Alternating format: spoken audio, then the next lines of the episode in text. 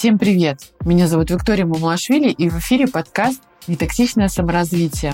А в этом подкасте мы говорим о том, как заниматься саморазвитием без вреда для себя. Вот здесь вот уже жирный маячок, что-то не то. Такие партнеры вызывают что, Маша? Сколько? Всему виной детство. Включу газлайтинг. Ты же понимаешь, Маш, что... Не бьет, значит, не любит. Вот по такому циклу живут созависимые. Контролировал, значит, равно полюбил. Да, сейчас я заставлю его ревновать. Посмотрим, любит он меня или нет.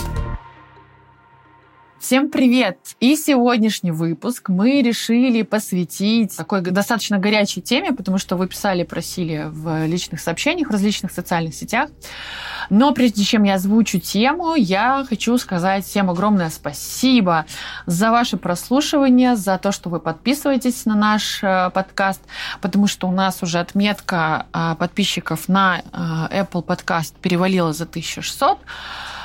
А на Яндексе уже перевалило за тысячу, ну и на других э, площадках тоже там достаточно большое количество подписчиков. Мы вам очень благодарны, спасибо, что вы нас слушаете, спасибо, что вы рассылаете и делитесь нашим подкастом. Любовь, обнимашки. А, если вы слушаете нас, но до сих пор не подписаны, а, кстати, таких очень много, практически 50%, мы же видим статистику, пожалуйста, подпишитесь, это важно для развития нашего а, подкаста.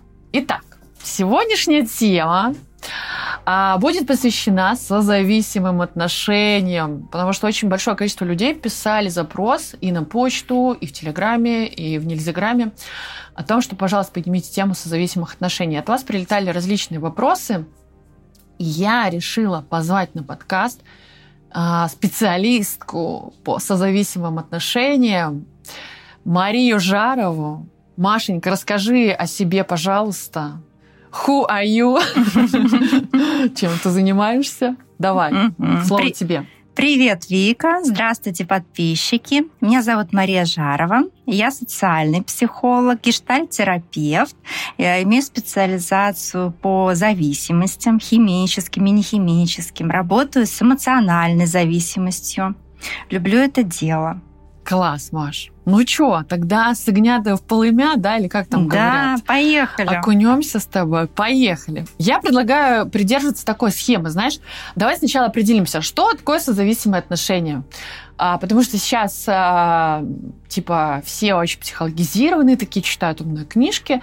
Но я обратила внимание, что э, люди уже все в кучу, знаешь, стали сваливать, типа, там, созависимый, зависимый, абьюз, газлайт, все одно и то же.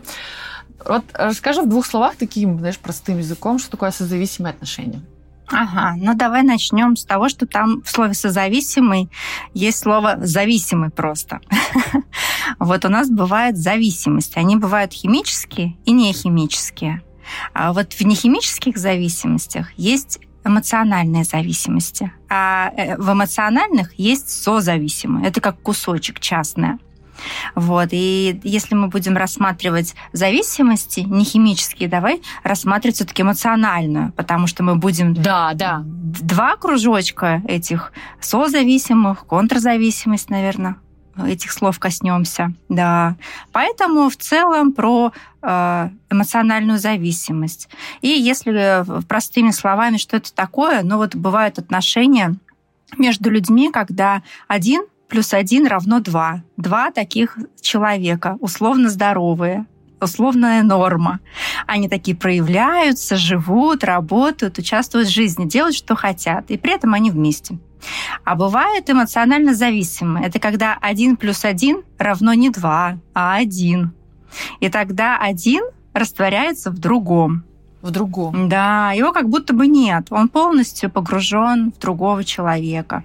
Это, знаешь, вот это, вот эта история, я ищу свою половинку, да? О, да, вот, вот знаешь, песни, песни, вот я обалдею от этих песен перед нашей с тобой встречей, да. вспомнила, вот я это ты, ты это я. Ты это я. Да, да, да, да, да. не надо. Потом надо. еще вот это, вот послушай, я за ним упаду в пропасть, я за ним, извини, гордость, я за ним одним. Это Ирочка Дубцова. Ирочка Дубцова. А вот это как тебе? Я так привыкла жить одним тобой, встречать тобой, рассветы. Тобой. Слышать, как проснешься не со мной. Сердце его теперь в твоих руках. Не потеряй и не сломай, ведь все в его руках, да? Вик. Машка, короче, сегодня решила разнести всю эстраду, все наши э, песни, на которых мы выросли. Но на самом деле так и есть. Эти песни учат нас созависимым отношениям, растворяться в партнере и забывать вообще о себе. Это правда. Эта тема меня возбуждает, поэтому с песен начнем. Да. Отлично. А я смотрю, ты подготовилась, да? Песни подобрала. Ну, я знала, что мы встретимся с тобой. Машу. Так, хорошо. Разобрались. Угу. Ну, давай теперь э, начнем с основных признаков. Ну, у нас есть симптоматика какая-то, да, у да, любых да, да. каких-то патологий. Но начнем с того, что созависимые отношения все-таки патологические отношения. Патологические равно нездоровые, да, если говорить простым языком. То есть как только вы вступаете в созависимые отношения, а, вы, как, э, как это сказать, э, ну, вступаете на путь а, такой достаточно сложный, который принесет вам, не принесет вам какой-то радости, если смотреть с перспективы, может быть, на первых этапах там вы будете so happy, счастливы и так далее, но потом начнется веселуха. Так, Угу. Веселуха это, естественно, в кавычках. Вот давай пройдемся с тобой по этапам. Как все начинается, как все развивается, какие признаки, колокольчики, звоночки. Вот по этапам вот. или по признакам? С чего начнем? Ну, давай, да, с чего хочется, давай, с тобой начнем. Давай с, э, с признаков. Давай, давай. Что давай. это за зверь такой, да? Давай, да. зависимый. Вот я, давай, я слушаю наш подкаст, я там какая-нибудь девушка, да, из э, какого-нибудь города, да, и вот я сейчас собираюсь замутить там с парнем, и мне надо понять, а, Какие симптомы? От чего мне бежать, если что? А, хорошо. Ну, давай. Ну, начинаем с того. Вот ты говоришь девушка, да? допустим, угу. есть. И она находит, что вот э, так ненасытно хочет молодого человека, вот так мало его, хочет больше, больше смс, больше звонков, больше встреч. Раньше встречались два раза в неделю, потом стали пять раз в неделю, потом каждый день, а теперь уже и утром, и вечером все больше, больше хочется. Да, 24 на 7. Первый звоночек, что-то не так, слишком много. День-день. Дальше идем. Сознание ее туннельное. Вижу, видит только то, что связано с ее объектом страсти. Например, если молодой человек занимается, какой-то хобби у него есть, ну там футболом, например, теперь она начинает смотреть футбол, болеть за какую-то его команду, хотя он ей, в принципе, не uh-huh. очень-то интересен, но раз молодой человек смотрит, и она начинает быть активной болельщицей. Uh-huh. Потом надо постоянно проверять, а живой ли он, а как он там вообще? Что с ним? Тыкать в него палкой. Тыкать палкой, потому что нет уверенности, что отношения продолжаются. Надо постоянно... А, нужно подтверждение. Да, да, да, да, да. Надо постоянно контролировать, спросить, что ты имел в виду, когда сказал вот это вот. Повтори. Посмотри, что не так. Посмотрел не так, какой-то взгляд, там еще что-то. А потом образ этого молодого человека девушка видит не целиком. Он у нее все-таки расщеплен. Например, молодой... Что значит? Ну, это значит, что какую-то частичку его она не принимает. Ну, вот, например, молодой человек классный, ну, мы футболиста, да, приводили. Он классный, да. работает, занимается футболом как хобби и, например, иногда выпивает. Да. Вот есть какой-то у него косячок, нюанс. Вот пьет он. Ей как бы это не нравится, вот что он пьет. Она вообще не из пьющих. И муж ей нужен не пьющий, молодой человек такой. Но все остальное классно. И она закрывает на это глаза, как бы он классный, но когда пьет, он дебоширит, но это не он, это когда он пьет. И происходит такое отчуждение этого образа. Это не он, это просто алкоголь виноват. Да. И она начинает ему ставить какие-то правила. А вот э, перестань пить, да, перестань угу. пить. Ради меня, да, типа изменись. Да, да, да. И вообще э, ответственность за отношения у него. Вот если он бросит пить, тогда они будут вместе, угу. все будет хорошо. Она начинает требования ему ставить. Ну угу. и когда заканчиваются отношения, то начинает она себя обвинять. Вот здесь начинается самое сладкое частенько. Такие да. качели эмоциональные. По да, да, несколько да. лет не могут отношения закончиться. Вот они то расходятся, то сходятся. То вместе, то не вместе. И при этом тревога растет. И девушку прям там взрыв эмоций в голове. Непонятно, что происходит, но тем не менее они все вместе. Такие качели, да, да, эмоциональные, типа расстаемся, боже, не могу без него, пожалуйста, там, да, и начинается страдание. Драма на разрыве, вот это. Ну да, я за ним упаду в пропасть, ну вот как в песне. Да, да, да. да. Жертвенность какая-то. Жертв. Ну да. Но вообще давай начнем с того, что вот э, так, если сейчас вот резюмировать это, э, это вообще-то на постсоветском пространстве, там, если брать поколение наше там и старше, да, это там, до, от двухтысячных, да, и кто раньше родился. Мне кажется, что это типа такая норма отношений, почему-то, что она везде пропагандировалась. В каких-то фильмах, в тех же песнях. А, я тебе говорила, да, что советские фильмы периодически я люблю посмотреть, поплеваться там, да, там реально вот такие схемы. Там постоянно какие-то вот «Зимние вишни», вот этот сумасшедший фильм, просто я там думала. Служебный роман, «Москва слезам не верит». Там везде есть какие-то такие, вытаскивать кого-то нужно откуда-то. Да, да, да, всегда спасать что-то там. И вот здесь важно понимать, что это типа не, ну, не норма, и здесь еще границы. Смотри, ну вот есть просто банальный интерес человека. Ну тоже, да, если, например, у тебя человек спрашивает, там, как дела, когда ты освободишься, вот мы говорим про контроль, что созависимый стремится контролировать своего партнера практически на первых этапах. Это проявляется как? Там, во сколько ты приедешь домой, когда ты освободишься, а до скольки ты на работе, там, а ты поела, ты поспала, ты в туалет сходил, там, так далее. То есть доходит до смешного. То есть как будто это не партнера, а мама или папа там, да, контролируют. Причем это как любовь считается. Поконтролировал, значит, равно полюбил. Да, э, это равно любовь, угу. да. На самом деле это вообще не про любовь, это э, любовь. Давай вот разграничим, чтобы тоже э, человек, э, который нас слушает, понимал. Если э, мы проявляем интерес к своему партнеру, ну, особенно на начальных этапах, мы же задаем вопросы какие-то, нам интересно, там, чем человек занимается, да, как он там, чем он дышит в целом, мы же узнаем.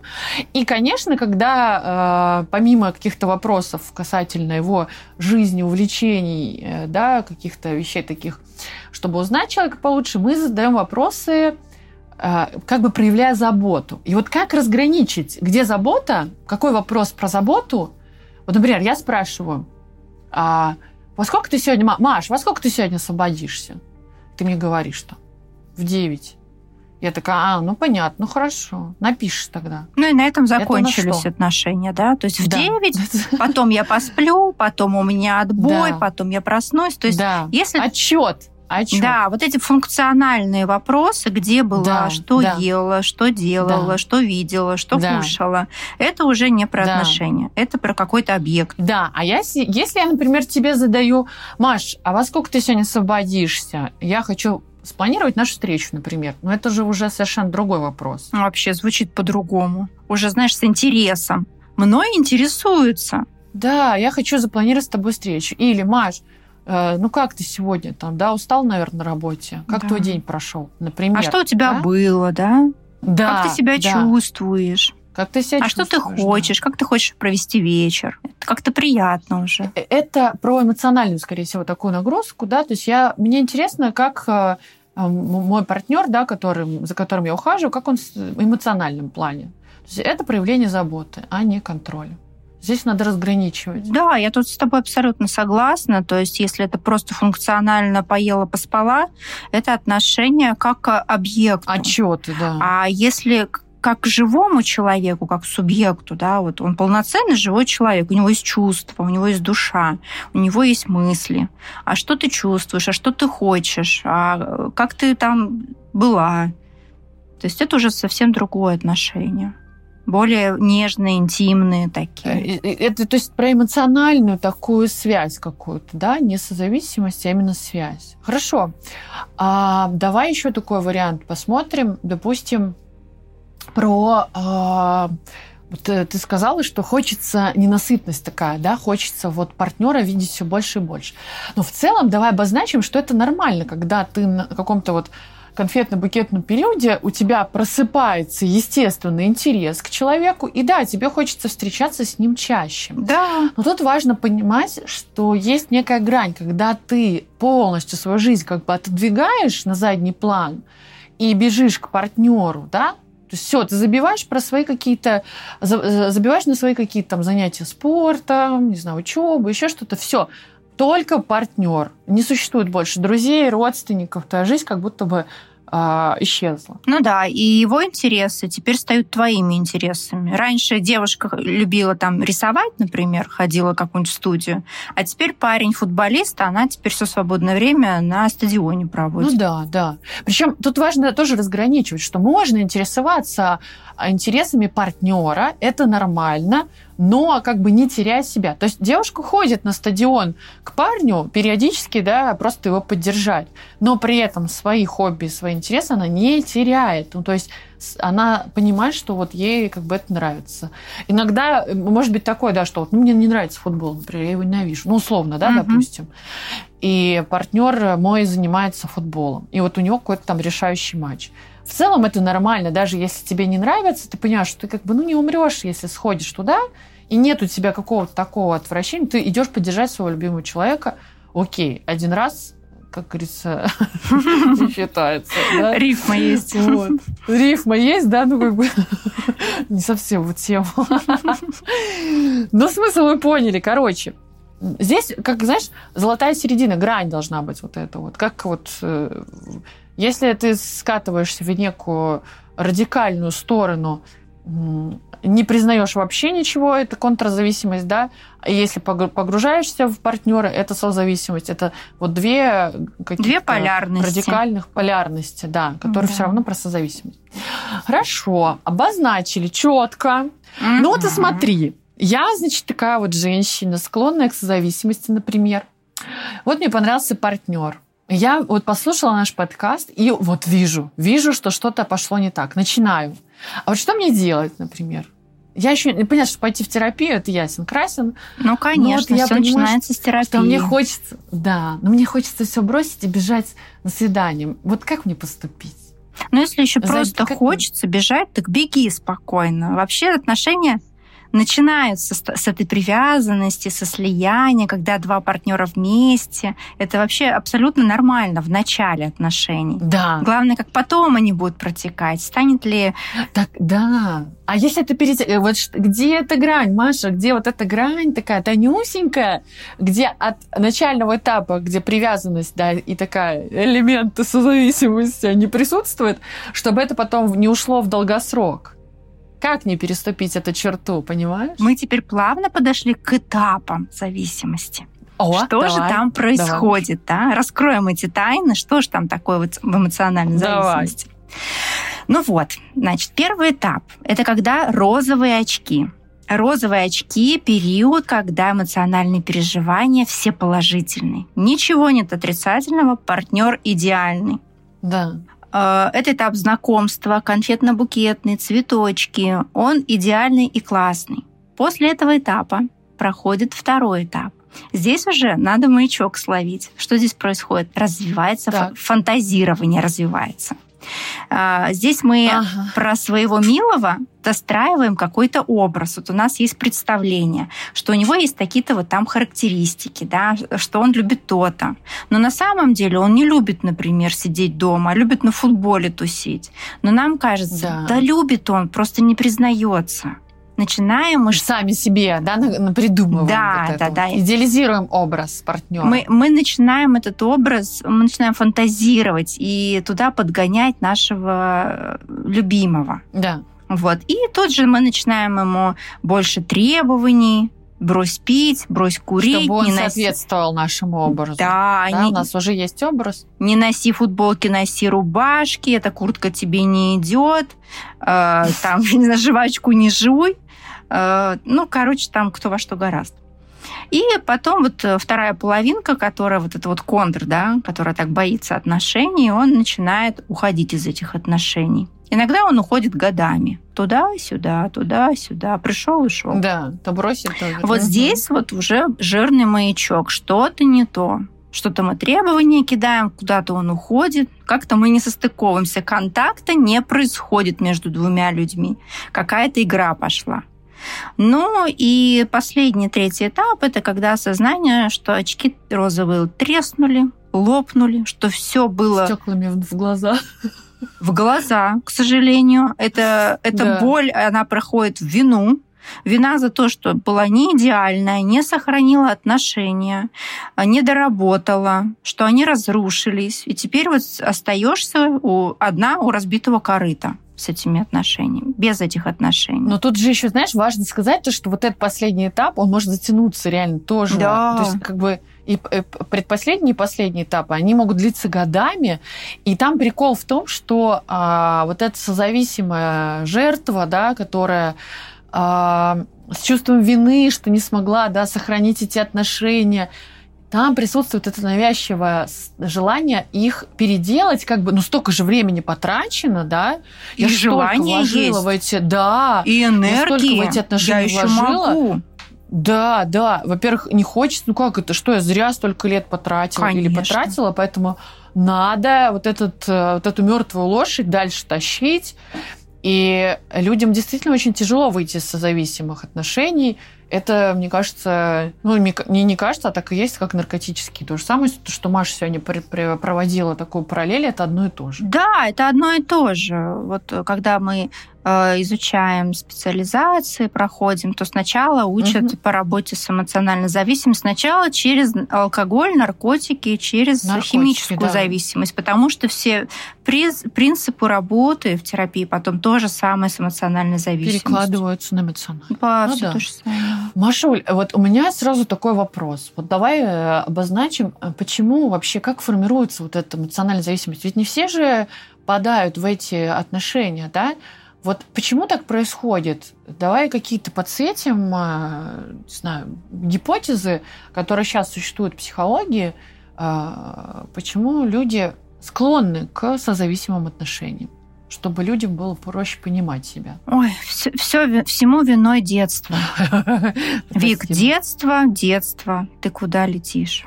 Да. Но есть такая гипотеза у психоаналитиков, да, про ребеночка. Угу. Наверное, нужно сказать пару слов, что у психоаналитиков да, там есть стадии развития, оральные, анальные, там, угу. и так далее, да, э, по возрастам и что там происходит. И э, вот э, как раз-таки зависимость – это оральная э, стадия, когда ребеночек фиксируется, ему не хватило э, вот этого кормления, когда он молочко вот губками еще не доел, да, и, и у него его отняли очень резко от груди, или когда, например, слишком долго подзатянули, ему уже как бы не надо да. было, он уже в садик ходит, а его мама еще кормит, да. Да. Э, и тогда что-то происходит у ребенка в психике.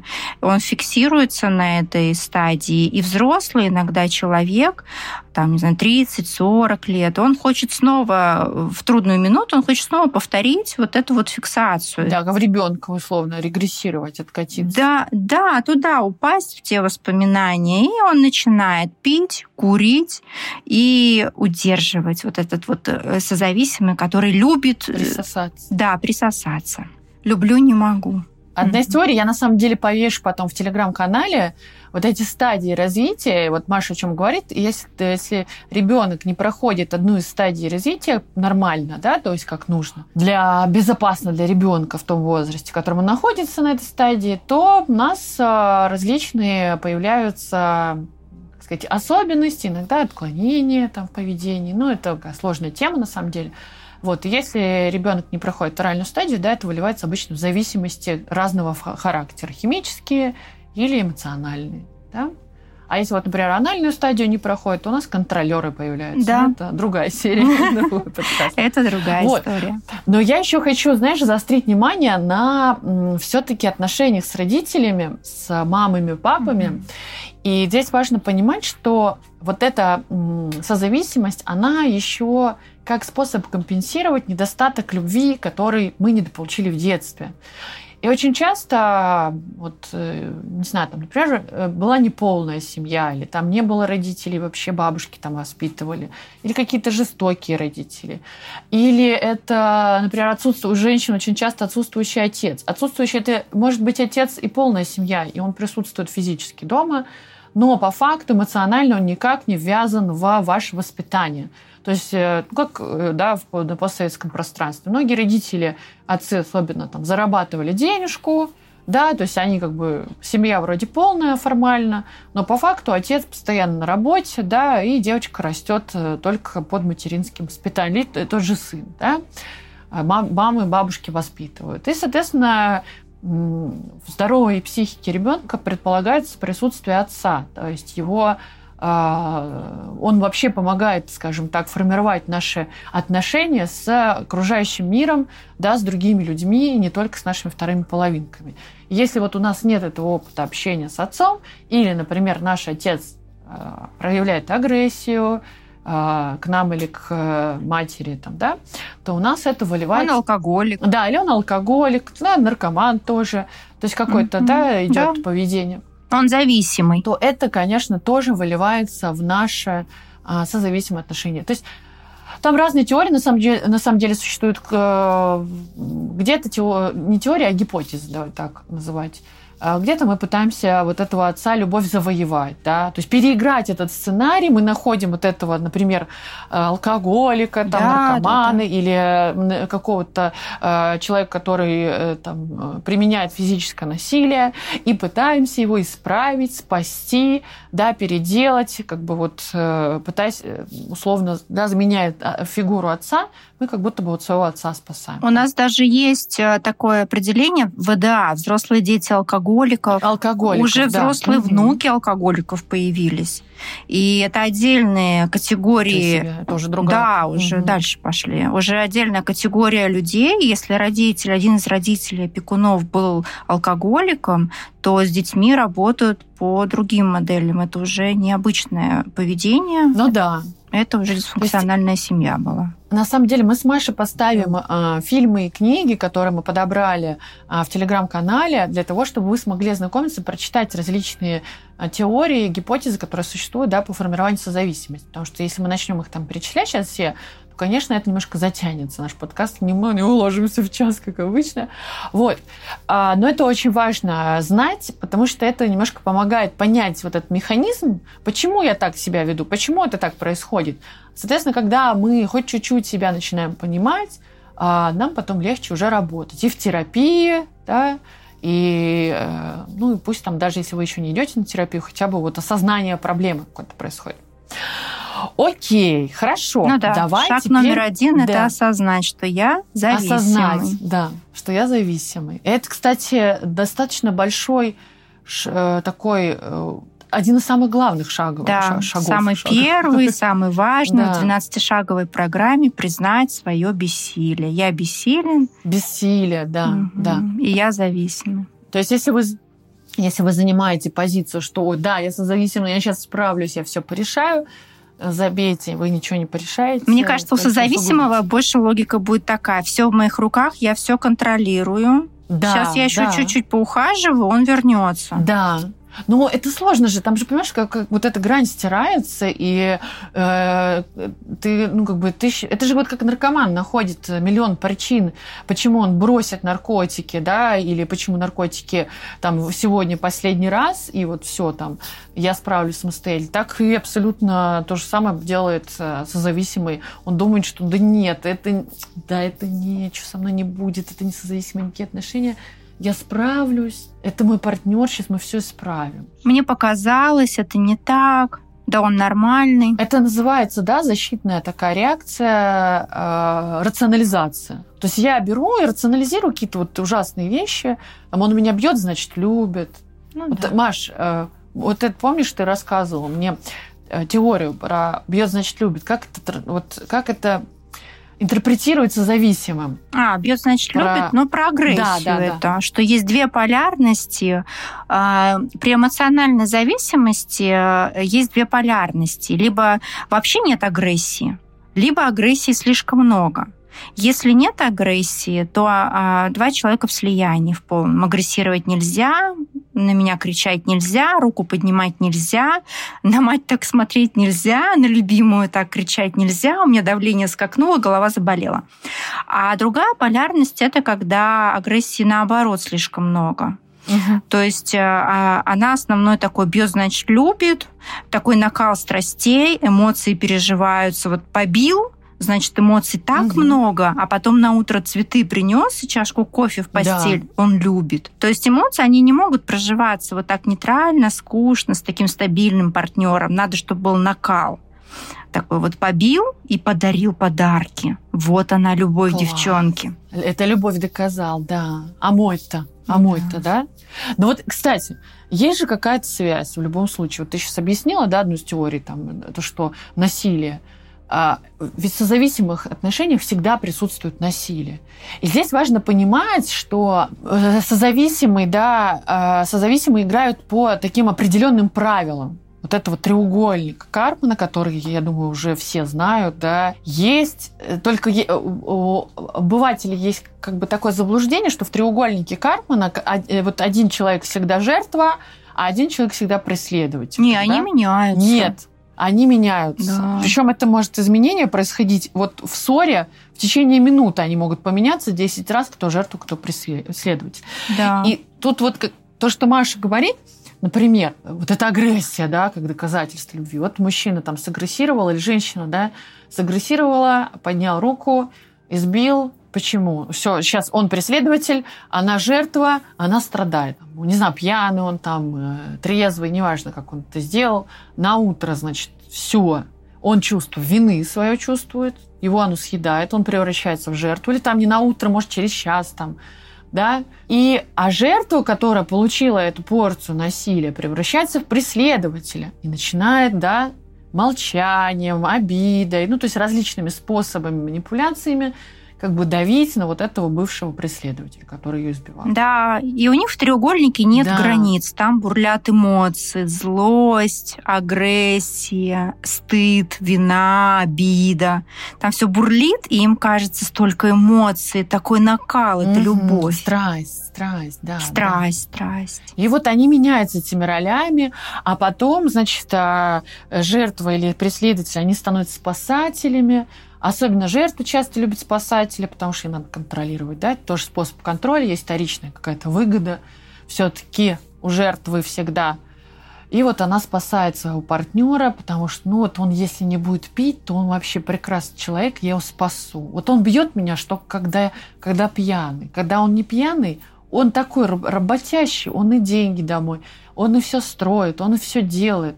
Он вот меня и любит, и цветы мне дарит. Ну ладно, ну побил, ну бывает. Если не я, то он вообще погибнет. Кто ж, если не я? Да, да, я не могу его бросить, он же сопьется совсем, например, да? Я должна его спасти. А это, кстати, вот тоже, вот эта вот спасательская история, это про то, что пока я спасаю кого-то, контролирую, значит, я ценный человечек. Я значит, нужный, вот я есть... важный. Да, я нужный. Я любовь свою да, так это... доказываю, да. меня любят. Это вот вторичная выгода э, да, спасателя и жертвы. Здесь нужно понимать, что это очень такая сложная структура, в которой у каждого, абсолютно у каждого игрока есть своя вторичная выгода. И как вот, знаешь, э, есть такое выражение, противоположности притягиваются. Вот это как раз-таки тот же самый случай, да, когда противоположности притягиваются. Да, и тут тогда стоит еще упомянуть про противоположности. Притягиваются э, две стороны эмоциональной зависимости. Тома да. и Джерри. Есть Джерри, который убегает, контрзависимый, а есть Том, который его догоняет, он созависимый. И вот вместе они образуют эту вот сцепочку эмоциональной зависимости. Половин, две половинки одной жопы, да. Да, это попка. Это точно, потому что по-другому, к сожалению, этот формат отношений не назовешь. У созависимого куча желания любить. Да, да. Вот залюбить, да, залюбить дочь. Сверхценные такие идеи уже, вот прям люблю не могу, да, а у контрзависимого там идет страх быть покинутым. Покинутым. Покинутым. Да, и поэтому Контрзависимые, да, не очень жестко. Вот здесь, кстати, про границы. Да, границы. границы да, да. Вот давай про созависимых. Созависимых, что с границами происходит? Ничего. Их там нет. Границ нету. Да, ну, границы, они должны а, обеспечивать, вообще какая их функция? Обеспечивать какую-то избирательную проницательность. То есть вот что-то да. выбрать и тут пропустить через себя. У созавис... Исходя из своих каких-то ценностей. Да. То есть у меня есть свои ценности, интересы, там, вкусы и прочее.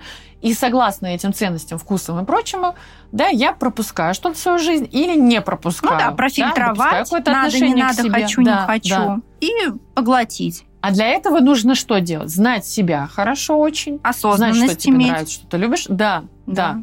И п- уметь а, интерпретировать свои чувства. Понимать, что сейчас со мной происходит. Да, так, давай дальше. А а созависимый, он свои эмоции не понимает, не распознает, у него нет такой осознанности, и эту ответственность он передает своей второй половинке. И что хочет теперь эта половинка, на футбол пойти там, или с пацанами в баре встретиться, то созависимый делает за компанию вместе. Э, Интересы регулирует уже вторая половинка. Да, то есть я передаю э, ответственность за свои чувства как бы на другого человека. Да, Ну, и вообще знать, с ним легко. нужно. Он привык так ориентироваться. Кто-то другой, рядом Да. близкий, мама, знает лучше, как мне надо. Поэтому я не буду здесь Да. думать. Мама как бы сделает, муж сделает, жена за меня поймет, где лучше. Да. Вот мы в прошлом подкасте с Олей Камининой говорили, как с- с- создаются границы, как они теряются. И вот мы приводили пример. Поэтому, если вы хотите вот эту технологию понять, вы можете послушать прошлый подкаст про отношения со своим телом. Там как раз будет про границы. Да, хорошо. И вот смотри, получается, как бы у нас э, с границами происходит швах у созависимого. То есть он а, вообще стирает себя, он растворяется, да. Но второй, контрзависимый, например, да, А у него плотные. У нее, если границы в норме, в такой в идеальной, скажем, норме, должны все-таки какую-то э, избирательную делать проницаемость что-то, да, то у контрзависимого у него такой плотный щит, он закрыт, он вообще боится интимности, боится о своих чувствах говорить, боится себя предъявлять в контакт и убегает оттуда. да, почему это происходит? Это происходит из-за страха. Страх интимности, да? быть покинутым, что бросить. Быть покинутым, да. Или, например, не вывести какие-то негативные эмоции. То есть э, отношения для него равно страдание. И вот он боится, этот контрзависимый, что сейчас вот если я свои границы открою, да, и вот этот э, созависимый сейчас ворвется своей любовью ко мне, в мои, да, мое личное пространство, начнутся, не дай бог, какие-то недопонимания, конфликты, мне будет больно, неприятно. Не хочу негативные эмоции испытывать. Да, это избегание, в том числе негативных эмоций, это невозможность с ними справиться, да, это какая-то идеализация отношений. Или партнер, например, нужен, вот, чтобы это тоже, знаешь, про то, что мне надо, чтобы партнер был такой, как я хочу, вот соблюдал, чтобы вот делал все, как я хочу. И чтобы он близко не, прика- не приближался, на расстоянии, в предбаннике его держать. Да. И вот если привести это все на человеческий язык, как себя ведет а, созависимый? Ну вот, как это проявляется в отношениях? Ну как, он хочет залюбить контрзависимого, доказать ему, что он э, Ну, особенный. это постоянные звонки, Звонки. это постоянные смс, а чё, а как там, да. Да. А слушай, тебе какая, Вик, позиция больше близка? Тебе самой как? Мне контрзависимость. Контрзависимость, привет. А мне созависимый. О, мы с тобой встречаться можем. Да, я бы с тобой встречалась. Поэтому мы вместе. Я бы тебе звонила, а ты бы много работала. Я бы тебе не отвечала. Да, это я. А я бы тебе готовила обеды, ночью бы ждала с работы. А делала бы то, что ты любишь. Не то, что я. Какой Да. супчик ты любишь. Постоянно бы спрашивала, а где, когда. А, а собрание еще не закончилось, а встреча еще не завершена. А я бы тебе говорила, нет, не мешай, я бы не отвечала на твои сообщения, а потом еще бы ввалила тебя за то, И что... тут я думала бы, что причина во мне. Раз молчит, значит, я накосячила. Надо к супчику еще десерт приготовить. Да. А я бы тебя томила, значит, своим вот этим вот... э, Что произошло? Ничего. Мгм. И на меня бы это действовало. Ничего не произошло, манипулировала бы тобой, твоими бы эмоциями, чтобы ты еще больше в чувство вины по- по- пог- погружалась. И у меня росла бы тревога и вина, и мне было бы так плохо, и я не находила бы себе места, не могла бы читать, заниматься, делать, что хочу. Все мысли только о тебе были бы, Вик. Да, и, и больше бы на меня давила, а я из-за этого еще больше бы тебя отталкивала, потому что как-то куда ты лезешь? Ты что мои границы-то нарушаешь? Нельзя, мои границы. И самое интересное же, я бы тебе не говорила бы нет. Ты меня уже раздражаешь, ты меня уже бесишь. Мне уже не нравится с тобой отношения иметь. Слишком много тебя в моей жизни. Но я не говорю тебе нет. Я не говорю тебе иди нахер, да? Я, говорю, я просто выдерживаю... Какая хитрая, а? Да, я выдерживаю тебя молчанием. А потом вдруг тебе это надоедает. Ну, мало ли, да? Мы еще не сильно глубоко с тобой ушли. И ты что делаешь? Ты пропадаешь, да? Думаешь, ну, я ладно, меняю позицию, я пропадаю. Да. Теперь ты сходишь с ума. Куда пропала? А я думаю, что за херня? Что такое вообще? Думаю, надо напомнить о себе. И тут включается гостинг. Что я делаю? Я тебе пишу. Привет, что делаешь? Спишь? А я прочитала и не отвечаю. Набиваешь себе цену, да, да. Я начинаю тревожиться, переживать. И уже в этой позиции я меняюсь из контрзависимого, я становлюсь созависимым. То есть мне становится, как это, во-первых, меня уже отвергли, получается. То есть я уже испытываю это негативно. Со мной так нельзя поступать, меня нельзя отвергать. Сейчас я тебя верну, и докажу тебе. А подарок подаришь мне? Кольцо хочу, шубу, Подарок подарю. цветы. Да, хорошо. А я приду на Да, это, естественно. значит, любит. Да, максимально эффектно зайду в твою жизнь, красиво, с цветами, подарками. Признаю даже свою вину. Да. И, естественно, скажу, что, блин, ну ты же понимаешь, включу газлайтинг, ты же понимаешь, Маш, что, блин, ну я же была занята, я же работала, но у меня было куча дел. Ну, а ты мне будешь говорить, ну вот, ты меня не любишь, ты меня отталкивала.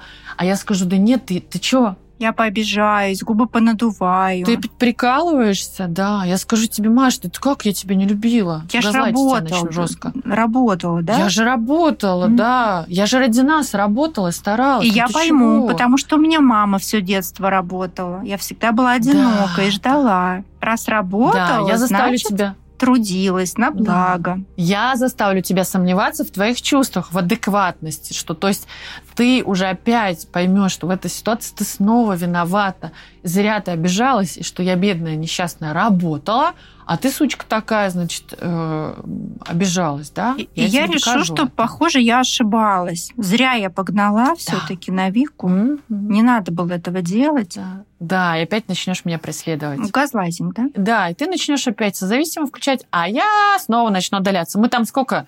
Недельку поживем, типа душа в душу, а потом начнется все то же самое. Вот по такому циклу в целом все созависимые живут. И так пройдет год, два, три, четыре, десять. Да. Эти циклы будут увеличиваться, наши скандалы будут все мощнее и мощнее. Возможно, когда-нибудь кто-нибудь на кого-нибудь поднимет руку, или там еще что-то, ну, в общем, какое-то насилие будет. Не обязательно физическое, но моральное насилие всегда будет. Вот по такому циклу живут созависимые. Мы вам А еще можно потом найти парня и отыграться за предыдущего парня уже на новом.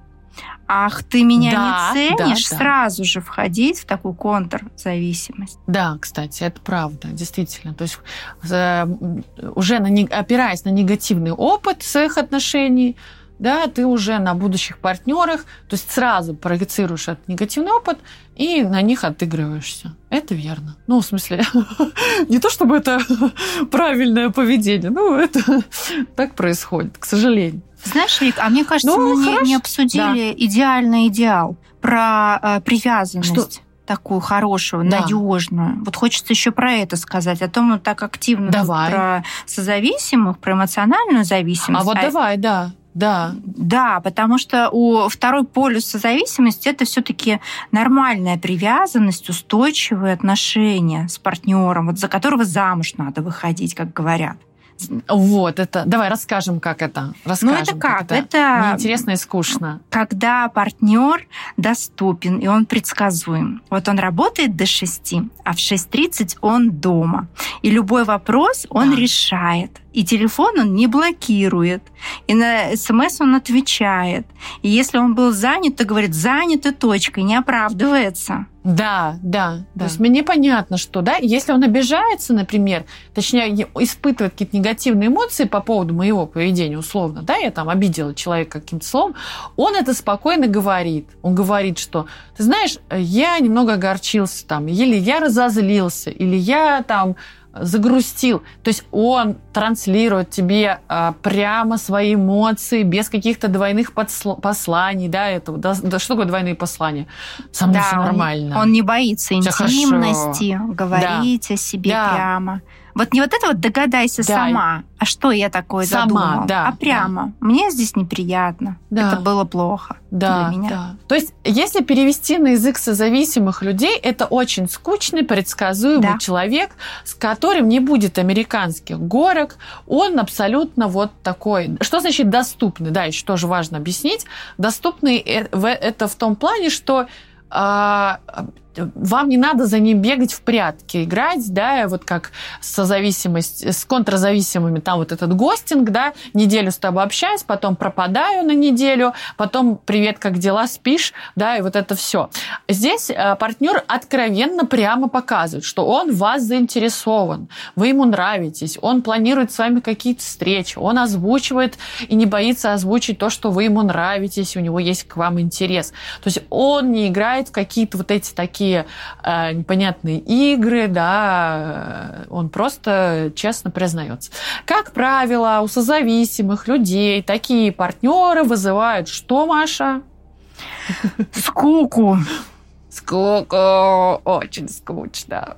Такой скучный, такой неинтересный. Нету страсти. Вообще тухло. Не, не чувствую страсти никакой, вообще что-то не мой чечек, не мой, не могу. А как правило, такого партнера не хочется сексуально, то есть он не, выжелает, не, не вызывает желания сексуального, потому что он кажется каким-то, ну, совсем. Нет страсти, нет огонька, но мои хорошие, про проблема в том, что это как раз... Не бьет, значит, не любит. Да, но это здоровый, условно здоровый партнер.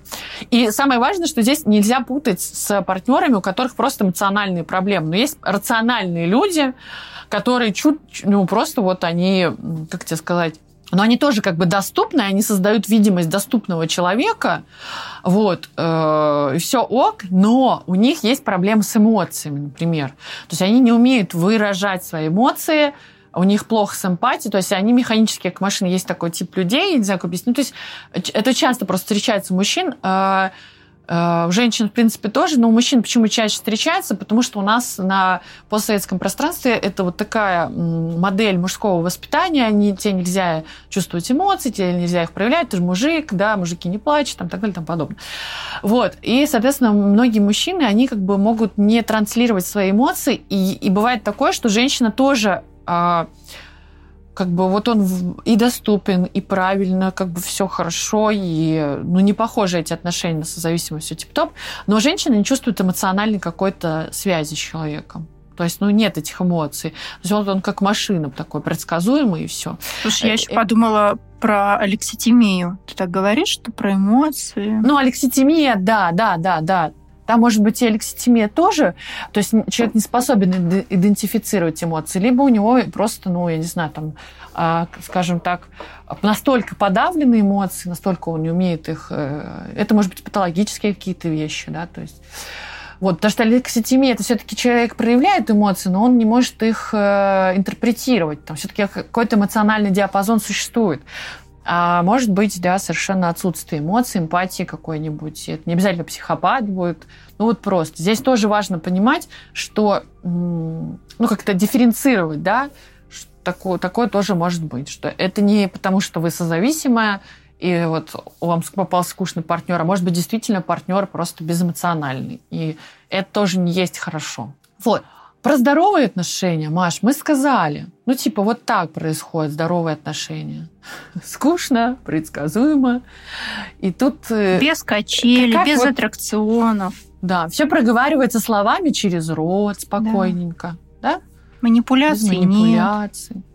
Нету, да. Нет необходимости, нет необходимости, как вот у созависимых, а, докажи свою любовь, дай-ка я тебя спровоцирую. Спровоцирую на ревность, на какой-нибудь скандал. Ну, то есть, чтобы О, посмотреть, да. есть это эмоциональное. Любит все-таки или нет, убедиться. Любит или нет. Замутить соседа. Да, вот сейчас я, да, сейчас я заставлю его ревновать. Посмотрим, любит он меня или нет. Да, типа того. Хорошо. Окей. Ну, давай с тобой тогда попробуем Ну, про контрзависимость мы в целом достаточно ярко, мне кажется, объяснили, что такое контрзависимость. Да, здесь, я думаю, можно не задерживаться. Ну, то есть контрзависимость, да, давай так тезисно проиграем, потому что все-таки созависимых мы более подробно. А, это человек, который находит тысячи причин, тысячи миллионов причин, чтобы не завязывать отношения. А, как правило, как это происходит? Вот партнеры, они там один за одним попадаются, и человеку контрзависимому а, всегда нужно найти в них какой-то недостаток. А, потому что мы знаем, что недостатки есть у всех, да, Контрзависимый в целом этого не отрицает. И в отличие от созависимого, контрзависимый не идеализирует своего партнера. Скорее наоборот.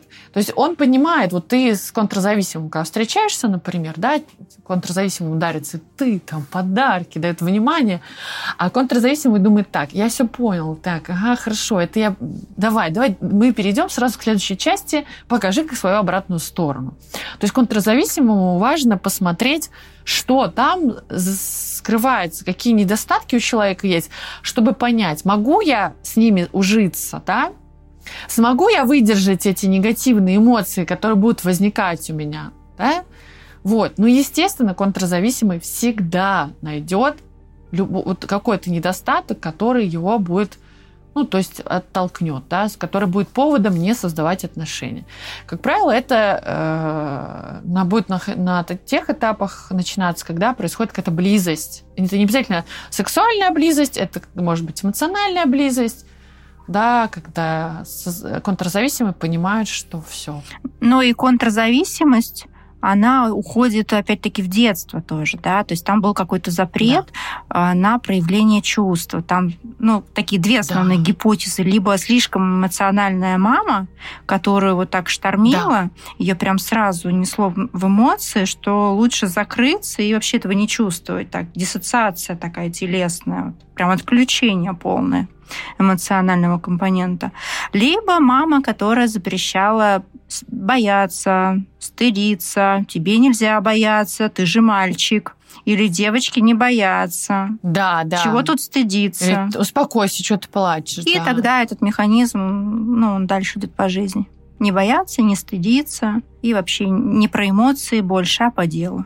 Здесь важно обозначить, что любые отношения это всегда про уязвимость. То есть мы не можем перестраховаться на тысячу миллионов процентов и э, заставить нашего партнера, даже условно здорового, который предсказуемый, быть всегда идеальным и приносить нам только положительные эмоции. Любые отношения подразумевают все равно какие-то разные этапы, да, и вот эта история про любовь живет три года, действительно, это уже научно доказано, что у нас вот эти вот все физиологические процессы влюбленности, они, ну, там, гормональные вот эти все сбои и прочее, про, в течение трех лет, до трех лет держатся. И потом, да, начинаются какие-то сложные этапы. Больше вам скажем, что в семейной психологии есть понятие кризиса семьи. Эти кризисы происходят на разных этапах. И неважно, там, в браке вы не в браке, но, в общем, кризис у вас будет происходить. И как бы это не повод сразу разбегаться, расходиться или думать, что у вас там созависимы какие-то отношения. Это нормально сталкиваться с негативными эмоциями в отношениях. Ну, типа, такое бывает. Мы все живые люди, и невозможно жить всегда только в позитиве. Потому что если ты будешь идеализировать свои отношения, своего партнера, то рано или поздно тебя все равно как кувалды стукнет, да, вот это типа.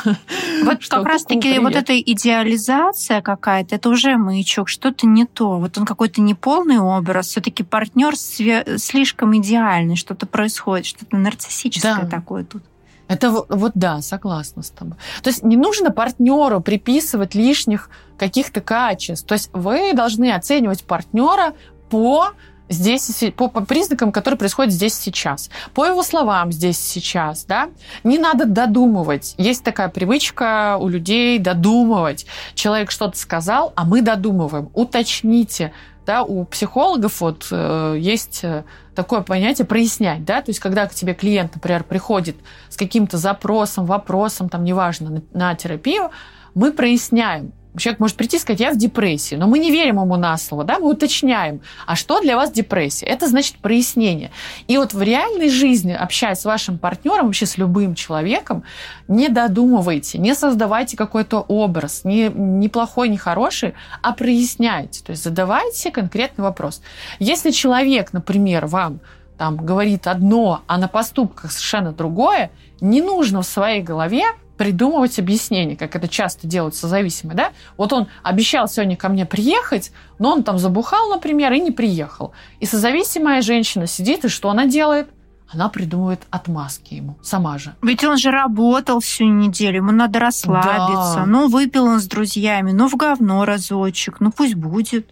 Нет, это не так. То есть мы понимаем, что это как бы человек тебе говорит потом на следующее утро, что я тебя, например, люблю, я не приехал, потому что устал, захотел побухать, да, без предупреждения. Без... То есть вы должны вот эти вещи как бы взвешивать трезво и здраво. Не а, как это аргумент, как это не, не интерпретируя их по-своему там своей какой-то вселенной. Вот, задайте вопрос. Вик, но ведь это тяжело сделать. Я вот так подумала, и не делайте этого. А ведь созависимому правда тяжело.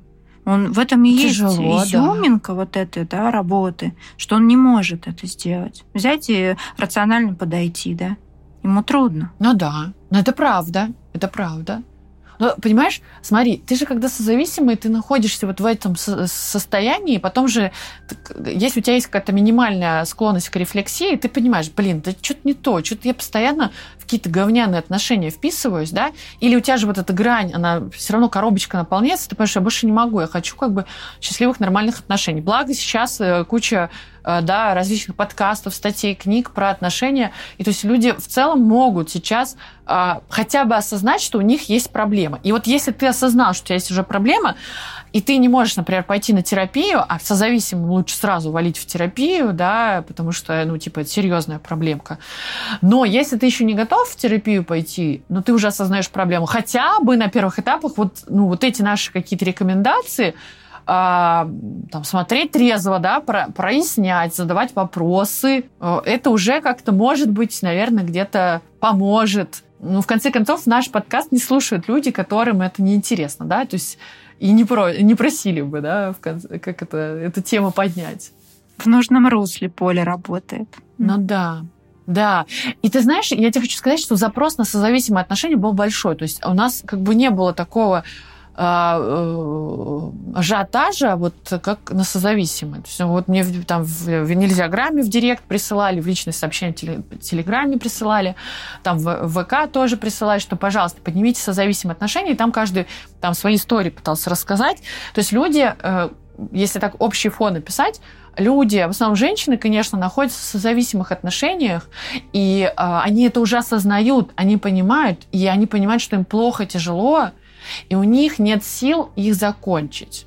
Вот. Но они хотят, но у них нет они сил. Они не умеют, потому что... не знают, как подступиться, да, чтобы их да, они не знают, Опыта как. такого не было раньше. Вот. И да. мы с тобой плавно подошли как раз-таки к тому, как же нам, как же нам выходить вот созависимым и контрзависимым. Давай созависимых сначала начнем как выходить из отношений. Давай эмоциональная зависимость просто э, будем называть и подразумевать давай. там и контр, и со, созависимость. Давай, давай, давай, хорошо. Вот как вы, начать этот выход хотя бы? Так как? Пойти в терапию. Да, это, это идеальный вариант. Но Пойти мы же понимаем, на группу что... 12 шагов для созависимых. Причем я хочу обратить внимание, что 12, э, вообще групповая терапия в этом плане, она очень круто работает. И есть бесплатные волонтерские группы созависимых. Действительно, да. они есть э, и онлайн, и офлайн. По городам России даже. Да, можно посмотреть, и там действительно можно э, как бы разобраться. Потому что степень созависимости бывает разная. Это может быть эмоционально, ну просто какие-то качели, да, вот, а это может быть еще и насилие очень серьезное и постоянно, да, женщины там находятся, например, в страхе и боятся, а если дети еще, и ты материально зависишь от мужчины, конечно, а, совет пойти в терапию не всегда а, помогает. Поэтому женщины, которые слушают нас, у вас происходит в семье какое-то насилие, и вы себя успокаиваете, что это закончится, это не закончится, к сожалению, да, это никогда не прекратится, это закончится либо неудачным ударом каким-то, который может, не дай бог, там, да, прекратить ваше существование. Вот, то есть это всегда заканчивается плачевно. Поэтому у вас э, два варианта. Первый – это шелтеры, специальные организации. Шелтер, да, это места, где вас могут спрятать, то есть от вашего преследователя, А, они есть в онлайне, и я думаю, что мы тоже как бы опубликуем. То есть это место, где вас примут с вашими детьми, вам дадут а, возможность а, адаптации какой-то пройти период, то есть вас никто на улицу не выгонит. И там же вам окажут психологическую поддержку и помощь того, чтобы вы смогли восстановиться. Вот. И потом все равно, конечно, в шелтерах оказывают обычную такую поддержку. Там нет, как правило, групп созависимых. Вот, не везде. Ну и второе, это пойти все-таки, если у вас не совсем плачевная ситуация, и вы хоть как-то стоите на ногах, то есть себя финансово обеспечиваете, то это, конечно, пойди там, либо в терапию, да. да, к, с психологом работать. Вот к Маше, например, можно пойти, можно ко мне пойти. Мы работаем со зависимыми. Или пойти в группу 12-шаговую, где вы будете общаться с такими же людьми. А лучше еще Здесь, и группа, да. и личная терапия, чтобы результат был терапия, скорее. Да. Ускорить. Да, да, этот результат будет быстрее. Не, почему не стоит бояться группы? Я каждый раз, каждый, э, в каждом подкасте поднимаю вопрос, что терапия в группе, она тоже очень классная. В группе у вас будет, э, будет будут люди, которые прошли похожий опыт, и они уже находятся немножко на другой стадии. И вам будет полезно послушать то, что вы, во-первых, не одна или не один в этой ситуации оказались.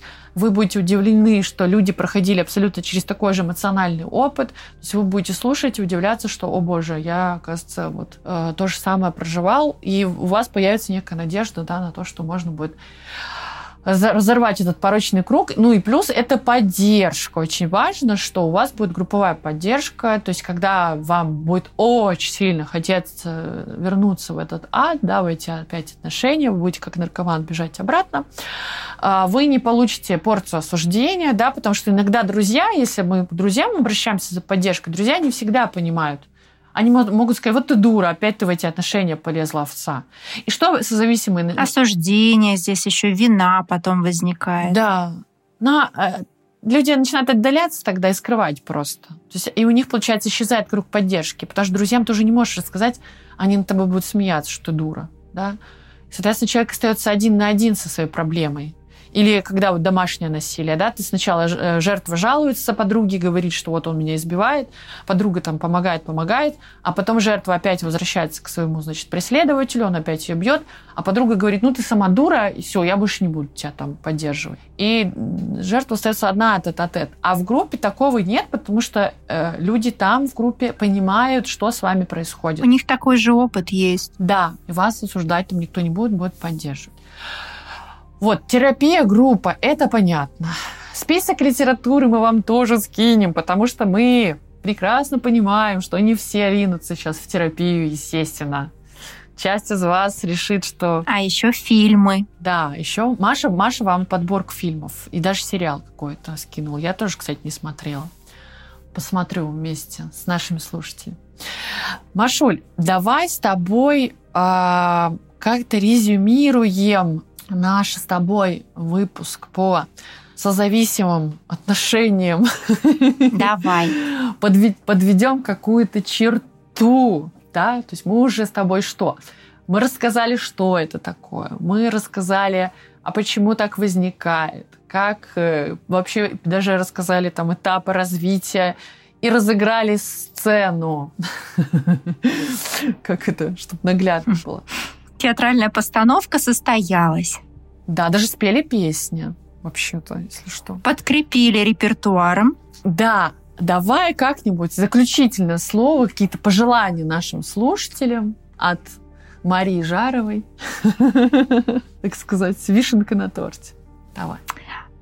Уважаемые слушатели, вот если вы обнаружили какие-то критерии, которые мы здесь с Викой обсуждали, пожалуйста, действуйте. Хватит их терпеть, жить и думать, что это нормально. Это ненормально. Идите в группы и на личную терапию. И пусть у вас в жизни будут только э, привязанные, надежные, теплые отношения с интимным, способным к близости партнером, чтобы он всегда был рядом. Иногда отлучался на работу, но при этом тревога не росла. Вика, а тебе огромное спасибо, что позвала меня на э, этот эксперимент. Я желаю роста твоему каналу, и пусть только увеличивается количество подписчиков. Успехов тебе. Спасибо, Маш. Я присоединяюсь к Машиным словам по поводу партнера, да, абсолютно я согласна. Машуль, спасибо тебе большое, что ты пришла к нам на подкаст. Я думаю, что это не последний твой э, гостинг. Не последний твой выпуск. Я думаю, что мы еще будем поднимать все равно какие-то зависимости, да, уже химические. Конечно же, мы тебя позовем обязательно. Можно манипуляции обсуждать, тоже люблю эту тему. Да. Хотите? У нас будет да, мы еще планируем там выпуски про измены. Я думаю, что мы соберем хороший составчик. А, я благодарна тебе, то, что ты уделила время нашему подкасту. Дорогие слушатели, спасибо вам еще раз, что вы слушаете наш подкаст. И подписывайтесь на наши каналы везде в различных соцсетях. А, я поставлю Машин сайт. Машуль, сайт твой, да, оставим. И Телеграм. Телеграм, да? Сайта нет. Я еще тот старый да, старой закалки человек. А, мне, если что, в Телеграм можно стукнуть. Старой закалки, уважаемый. У меня нет ни страничек, Ой, ничего. Поэтому стучите в Телеграм. Да. Это я еще знаю, что такое. Да, но мы поставим ссылку на твой Телеграм обязательно, потому что, может быть, кто-то захочет попасть к тебе, например, на терапию. Это как бы тва- целевая аудитория твоя сегодня будет нас в основном слушать. ну, не только, я думаю, да. Я только двумя руками за. Приходите. Да, обязательно. Мы опубликуем, я опубликую э, подборку Машиной литературы, которую Маша порекомендует почитать вам. Э, опубликую после выпуска, телег... э, после выпуска подкаста в телеграм-канале, как обычно. Поэтому тот, кто не подписан на мой телеграм-канал, подписывайтесь. Ссылка в описании подкаста. Да. Ну что, мой хороший, спасибо всем большое. Спасибо. До следующего выпуска. Обнимаем, целую. Пока-пока. Пока-пока. Вы слушали подкаст о нетоксичном саморазвитии.